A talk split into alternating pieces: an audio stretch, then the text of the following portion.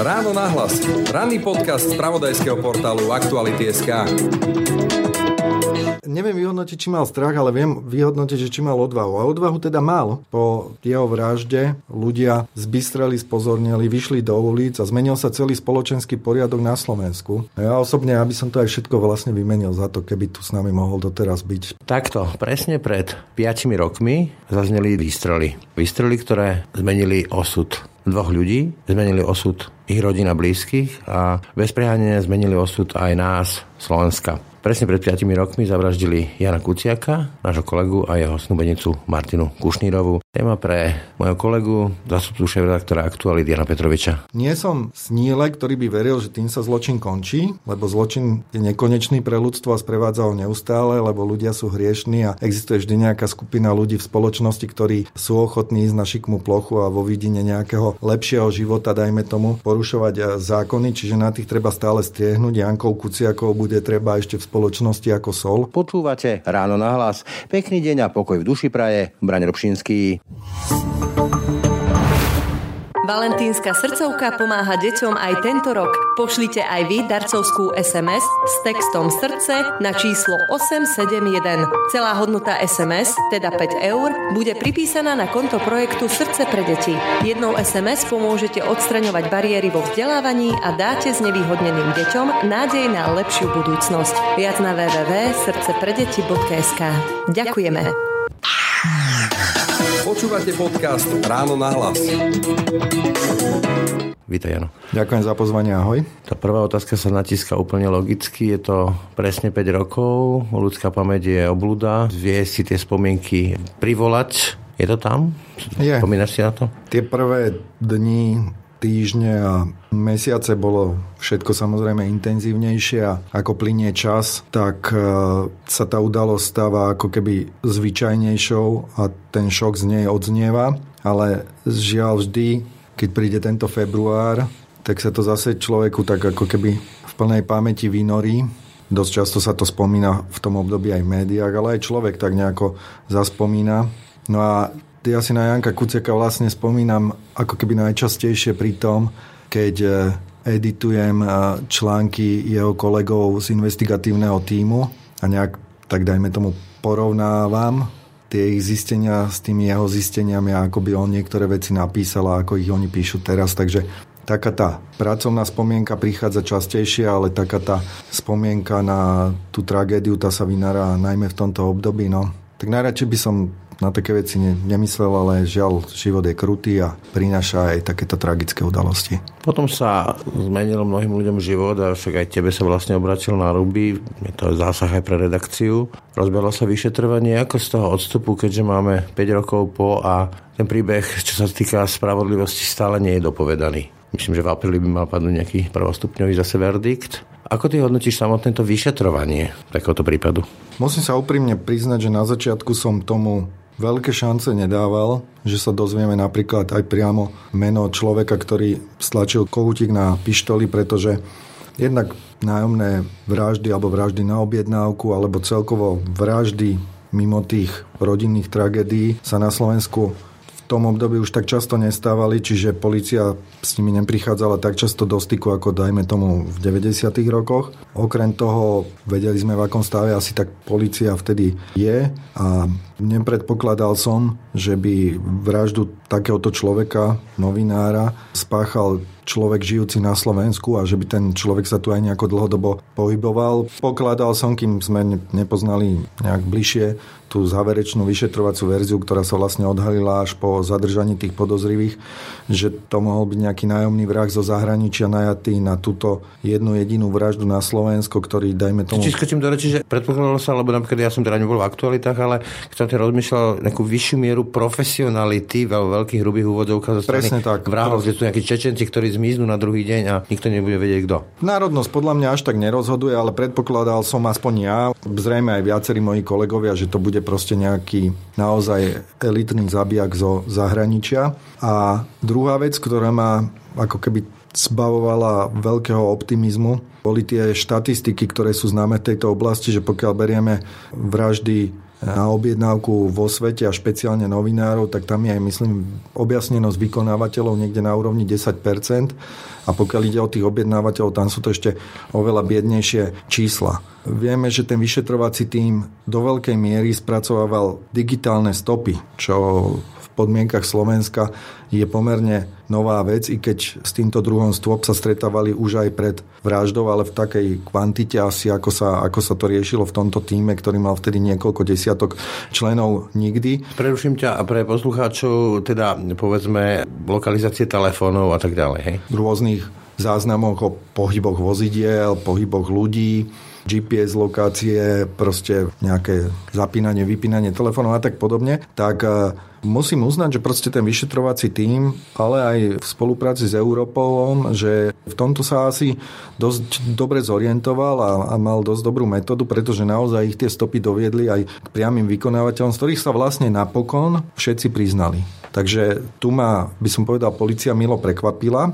Pokiaľ ide o objednávateľov, samozrejme, že my, ktorí sme mali Janka Kuciaka ako jedného z nás, by sme podobne ako ich rodiny chceli čo najskoršiu spravodlivosť aj pre tých, ktorí sú objednávateľmi. Ale zase nechceme nejaký ľudový tribunál ulice, aby to, diktovala, aby to diktovala ulica. Naozaj, keď sa chceme hlásiť k tomu, že sme právny štát, tak očakávame, že to rozhodnú orgány, ktoré sú na to určené a na Slovensku je to nezávislé súdnictvo. Tak žiaľ, v prvom kole prokuratúra neúspela s obžalobou v tejto oblasti, a, ale najvyšší súd to vrátil späť a očakávame, čo bude ďalej. Isté je to tríznivé, keď to trvá päť rokov, i keď neviem, či brať to od okamihu toho skutku, alebo skôr sa viazať k tomu, kedy došlo k zadržaniu tých podozrivých, že odtedy vlastne nejakým spôsobom pracujú tie justičné zložky. Máme na Slovensku viacero takýchto násilných trestných činov, ktoré sa vlastne objasnili až po rokoch a odsudené boli možno niekedy aj po desaťročiach, čiže pravdepodobne pre justičný systém to ešte stále nie je dlhá doba, ale pre nás, ľudí, ktorí sme ako keby nejako spojení s tým prípadom cez nám osoby blízke, tak sa nám to ako dlhá doba javí. Tak ja teda dúfam, že sa dočkáme dňa, kedy budeme počuť aj to, že justícia niekoho označí za objednávateľa tohto činu a že to bude právoplatný verdikt. Samozrejme, hre najmä podnikateľ, dnes už človek vo väzení Marian Kočner. Podľa teba skončí to verdiktom, že teda on je vinný, alebo teda je to tá verzia, ktorá je podľa teba tá, ktorá sedí? Rozhodnú o tom dva súdy, prvostupňový a s najväčšou pravdepodobnosťou odvolací, kam sa takmer určite jedna zo strán odvolá, keď padne ten prvostupňový rozsudok, čiže ja to nerozhodnem a tak to má aj byť. Ale teda ak sa dnes vynárajú rôzne náznaky, že všetko mohlo byť inak a to ešte raz uvidíme, tak nejak som nepostrehol nejakú ďalšiu verziu, ktorá by toto spochybňovala a tie doterajšie dôkazy, vzťahy medzi tými ľuďmi, ktorí sedeli na lavici obžalovaných a to, čo ich spája, tak to celkom sedí. Ja nie som právnik, takže nemôžem úplne posudzovať tú váhu dôkazov, či to je dostatočné penzum informácií na to, aby mohol nejaký sudca zdvihnúť ruku za to, že áno, tento človek je vinný, ale mne ako ľudský táto mustra do seba zapadá. Tá verzia, s ktorou prišli vyšetrovatelia a stotožnila sa s ňou aj tá dozorujúca prokuratúra. Čiže tá reťaz dôkazov,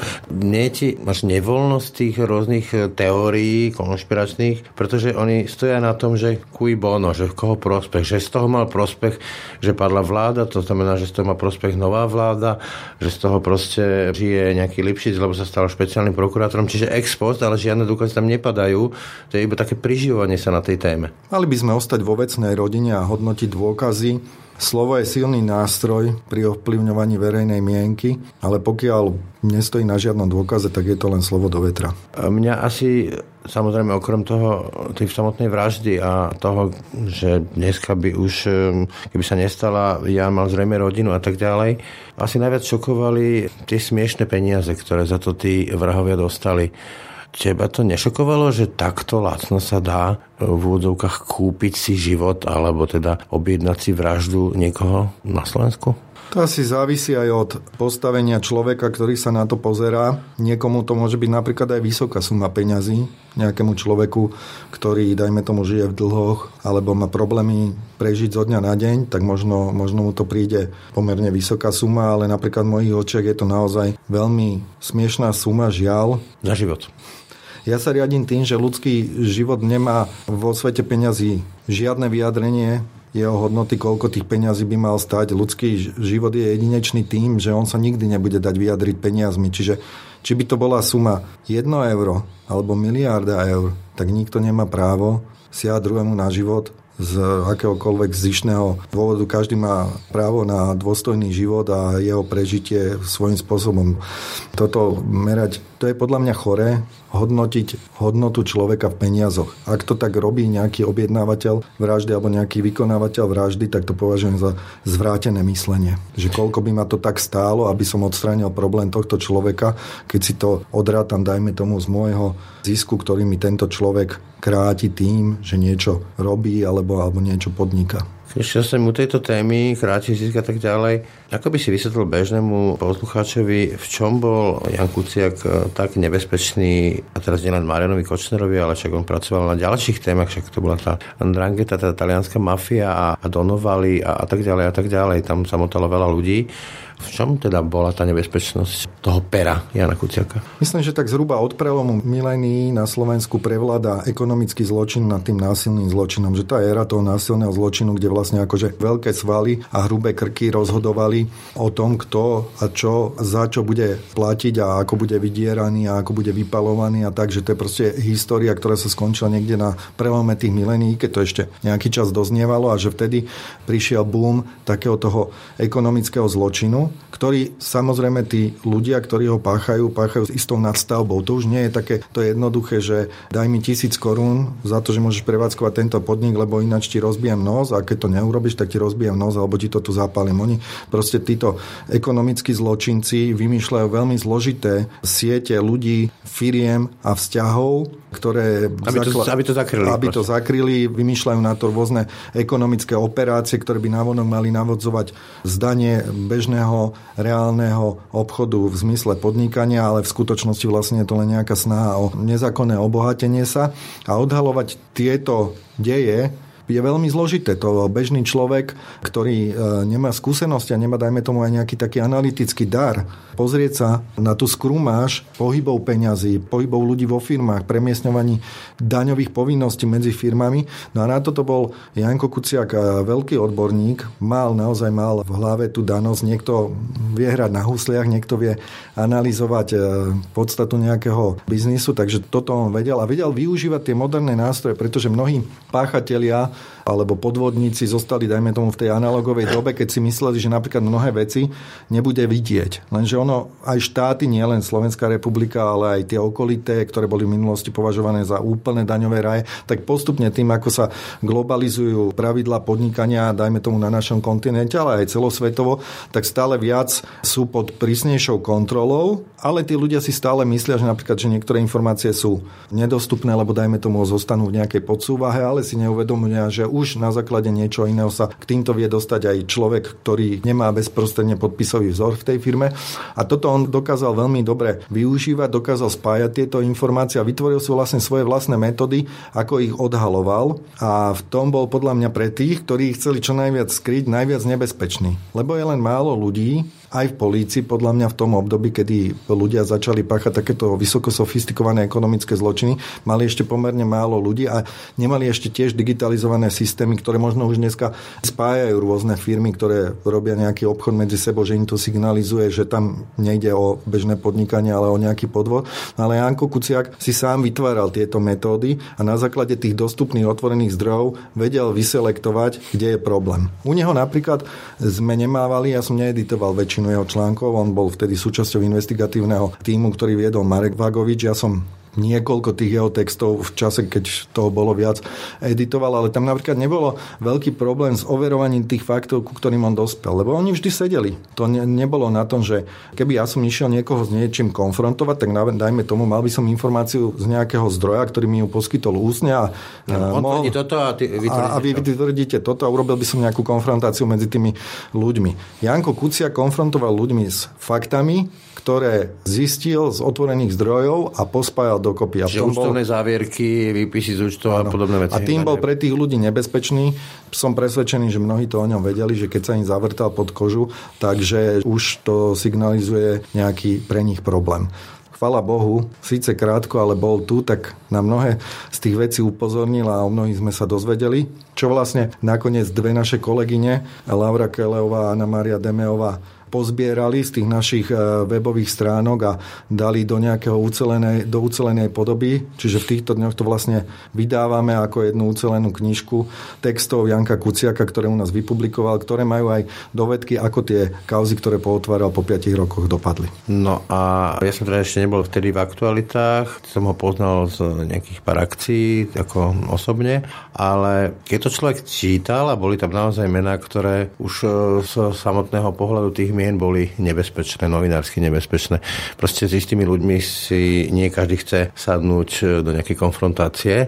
Jano bol mladý, mal priateľku, plánoval si založiť rodinu. Nemal strach? Nechcel si povedať, že toto mi za to nestojí? To ja práve neviem. Ja som sa s ním o tomto osobne nikdy nerozprával, ale neviem vyhodnotiť, či mal strach, ale viem vyhodnotiť, že či mal odvahu. A odvahu teda mal, pretože aj ja sám som napísal viacero článkov o témach z kriminálneho prostredia, dajme tomu z tej skoršej éry, z tej násilníckej éry. A musím úprimne priznať, že nie vždy som sa cítil úplne komfortne, keď som bol v blízkosti tých ano. priamých aktérov. A už to mohlo byť, dajme tomu, aj priamo, že v súdnej sieni, alebo pri tej súdnej sieni, kde je napríklad aj veľa príslušníkov bezpečnostných zložiek, zet vé es a tak ďalej. Ale nie je to človeku príjemné a vyžadovať od nich odpovede tiež nie je veľmi príjemné.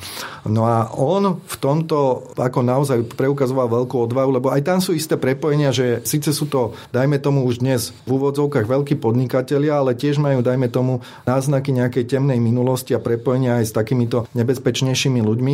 Pravdepodobne Janko viac lípol na tých zisteniach tých čísel a tú skutočnú realitu videl predovšetkým cez ňu. Ale musím uznať, že naozaj, že mal odvahu a že niekoľkokrát sa nám stalo, že veľmi odvážne išiel konfrontovať tých ľudí. To nemyslím len ten pamätný jeho rozhovor, rozhovor s Marianom Kočnerom, nie ten, kde sa mu vyhražalo, ale ten na tlačovej konferencii, ale boli aj iné prípady, kde on išiel, dajme tomu, na výzvu toho človeka, že mu chce odpovedať priamo, nie na mailové otázky, tak išiel za ním a naozaj, naozaj si toho človeka vypočul, dal mu priestor na nejakú reakciu a pokúsil sa ho konfrontovať so svojimi zisteniami. Ak plynie čas, však spomínal to aj otec Janka Kuciaka, tak ten záujem verejnosti slabne a objavujú sa stále viac rôzne teórie konšpiračné, objavujú sa aj také veci, že no však, ale však čo také nám priniesol, však my sme ho nepoznali predtým.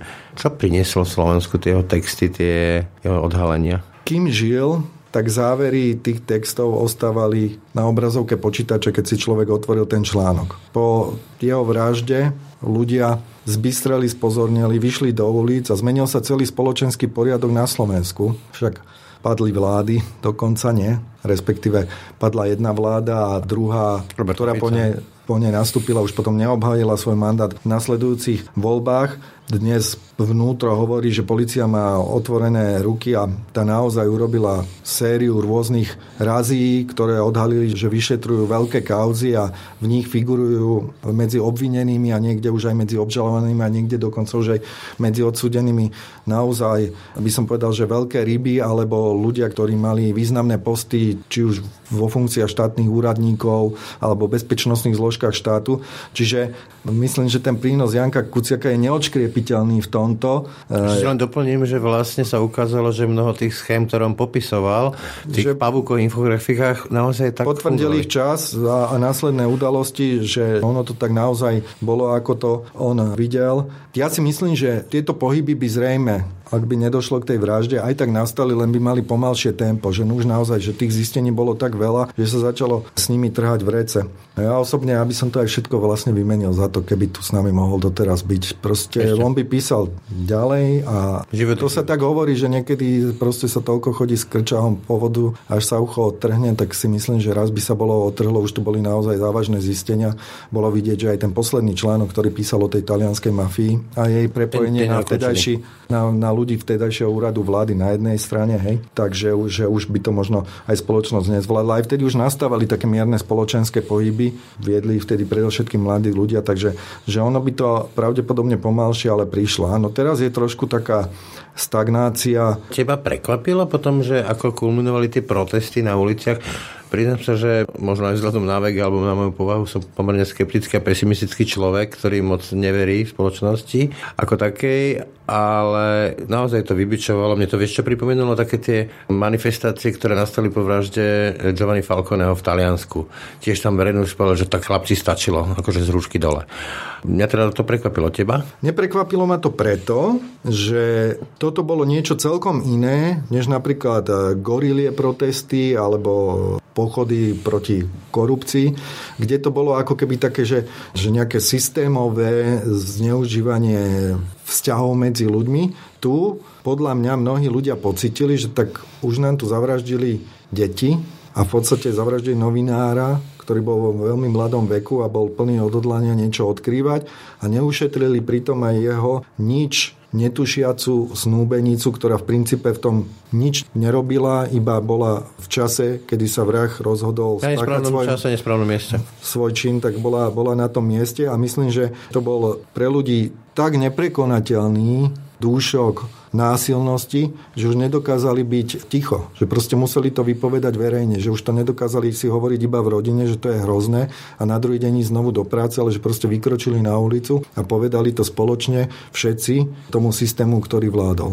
Áno, v podstate povedali, že vraždia nám tu deti. Bolo to pomerne dosť také silné a dojímavé aj pre mňa, ale uplynulo päť rokov a tá emócia, samozrejme emócia mizne, ale celé to posolstvo keby išlo niekam preč, sa rozplynulo. Kam sme sa to dostali po tých piatich rokoch a využili sme vlastne naozaj taký príšerný odkaz, ktorý tu zostal, ale zároveň aj krásny odkaz, že teda, že stojí za to nejakým spôsobom hľadať tú pravdu dostatočne, alebo sme to premrhali. V jednej veci by som nebol až taký skeptický. Myslím si, že aj v mnohých krajinách, ktoré my považujeme za veľmi civilizované, sa dejú také podpasovky, kde si v systéme ako u nás. My aspoň sme dostali otvorenú knihu, že vidíme, ako to mohlo fungovať a v prípade, že teraz súdy aj potvrdia, tak môžeme povedať, že to tak fungovalo, ten systém našich ľudí, že aspoň to vidíme. Mnohé z tých vecí sa aj riešia a je veľká pravdepodobnosť, že viaceré z nich sa doriešia tým, že, že ľudia, ktorí porušovali zákony, budú za to potrestaní. Mnohí už boli potrestaní tým, že stratili svoje spoločenské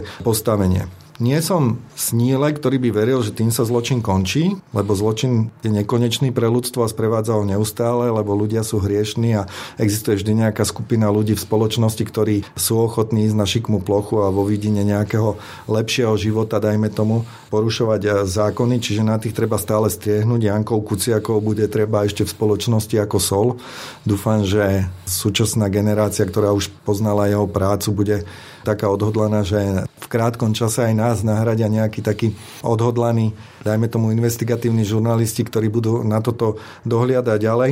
A spoločnosť má podľa mňa v súčasnosti veľký problém aj vďaka globálnym udalostiam, ktoré ako keby my zo Slovenska sme nevedeli veľmi ovplyvniť. Bola tu dlhodobá pandémia koronavírusu, kedy ľudí strašilo niečo, čo dovtedy nepoznali a, teraz a, nevidia máme, a nevideli to a teraz máme veľmi blízko pri našich hraniciach vojnu, ktorá vyvoláva veľké obavy, čiže to myslenie spoločnosti sa ako keby aj rozložilo na viacero problémov a ten problém, ktorý tu ostal po jeho vražde, je dnes len jednou z zložiek. Ja aj chápem tú spoločnosť, že keď žije, dajme tomu niekto dnes v horšej ekonomickej situácii ako pred týmito udalosťami, takže sa viac mysel, svoj, svoju mysel viac zamestnáva riešením tohto ako toho celospoločenského. Ale tak dúfam, dúfam, a aj my v redakcii robíme preto všetko, že, že aby na to ľudia nezabudli a že dúfam aj v to, že proste raz tie súdy dospejú k nejakému rozhodnutiu, ktoré potvrdí, že áno, že my sme sa s tým ako krajina vysporiadali, že za tým urobíme bodku. No najmä ako, že uzavrieme tú kapitolu spravodlivosti a zavrieme tú knihu aspoň v tejto pozemskej spravodlivosti, ale hovorí, že tých Jankov Kuciakov nám tu bude treba ako sol, aby som ťa ocitoval.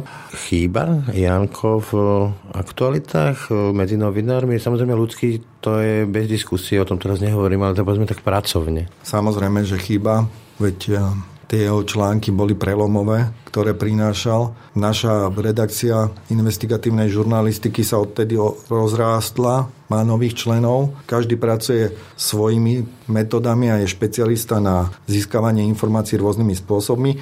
Aj v oblasti dátovej žurnalistiky máme namiesto Janka Kuciaka dnes hneď dvoch ľudí, ktorí toto vedia robiť. Jeden kratučko s Jankom Kuciakom pôsobil, ešte kým u nás pracoval.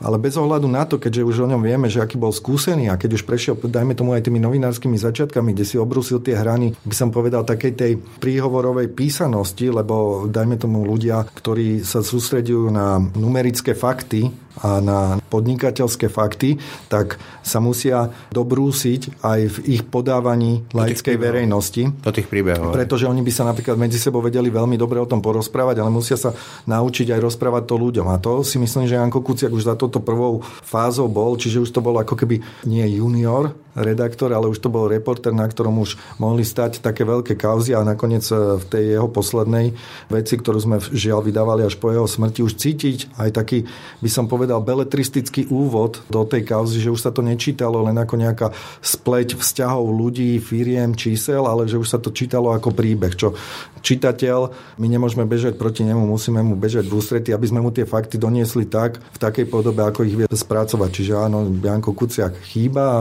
už žiaľ bude iba chýbať a my môžeme robiť iba to, že sa budeme snažiť tú dieru po ňom zaplniť rovnako dobrými autormi. Tak, čest jeho pamiatke, ako je pamiatke Martiny, jeho priateľky a ďakujem Jánovi Petrovičovi. Ďakujem aj ja. Pekný deň. Počúvate podcast Ráno nahlas. Tak a to už je z dnešného Rána nahlas skutočne všetko. Pekný deň a pokoj v duši praje Braňo Robšinský. Všetky podcasty z spravodajského portálu Aktuality.sk nájdete na Spotify a v ďalších podcastových aplikáciách.